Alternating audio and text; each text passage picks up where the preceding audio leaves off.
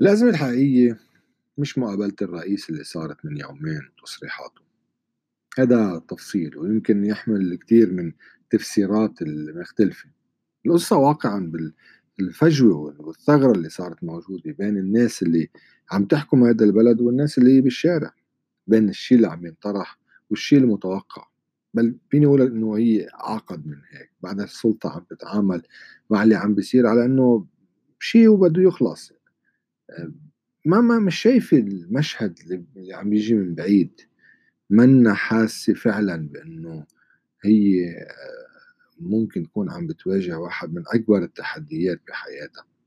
عم بتعول على الملل وعلى استمرار جو الخطابات وبنفس الوقت إنه الوقت كفيل بأنه العالم تزهق.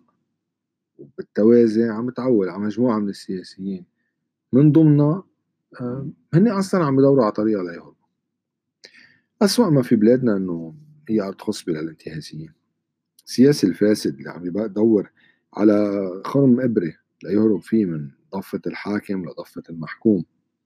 كلنا بيعرف إنه اللي عم يصير اليوم هو نتيجة 30 سنة. هو بلش بالتسعين على طاولة الطائف. وكل اللي زرعوا آه، موجودين. وهن كتار كتار كتار. والزرع عملية متكاملة من بذر لسقاية لشمس لحماية حتى خيال الصحراء آه، اللي هو عن غير قصد الشريك كمان بيتحمل مسؤولية. اللي صار ما كان أبدا نتيجة ثلاث سنين من عهد الفاشل. ولا كانت حرب سوريا عماده الأول ولا كان خطف الحريري ولا قتل بيو. ولا مؤتمرات المنحين ولا كثير من اللحظات المريرة اللي واجهتنا خلال العقود الماضية. بس كلياتها مع بعض عملت الشيء اللي عم نشوفه. حراس الهيكل اللي شربوا من دم العالم وقت الحرب وقت السلم نهبوا عرق الناس. بهيدي اللحظة اللي نحن عم نشوفها عم يدوروا كيف يلاقوا طريق لأنه ينجوا من كل شيء عملوه.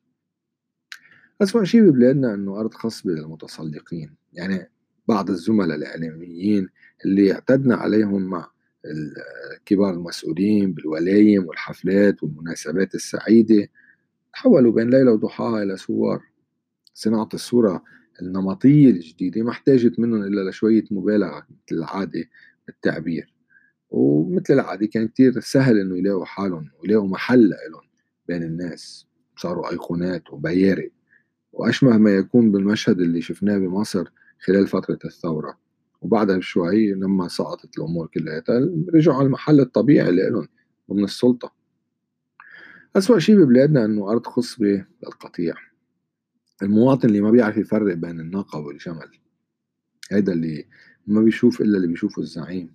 أو هيداك اللي مسلم كل جوارحه لشو بيسمع وشو بيقرأ وشو بيحضر. بدون ما يعني يعمل أي جهد ليوجد لنفسه فهم خاص فيه بعيد عن القوالب الجاهزة والمنمطه هيدا بيرفض لأنه الرفض ترند وبيبصم لأنه البصم تأكيد ولا وبيدور على المؤامرة بكل تفصيل وبيضيع وبيغرق حتى بيوصل إنه محل إنه ما ما في شيء بعد على ثيابه صار عاري من كل شيء جردوه حتى من ثيابه الداخلية. هو عم بدور على مبررات.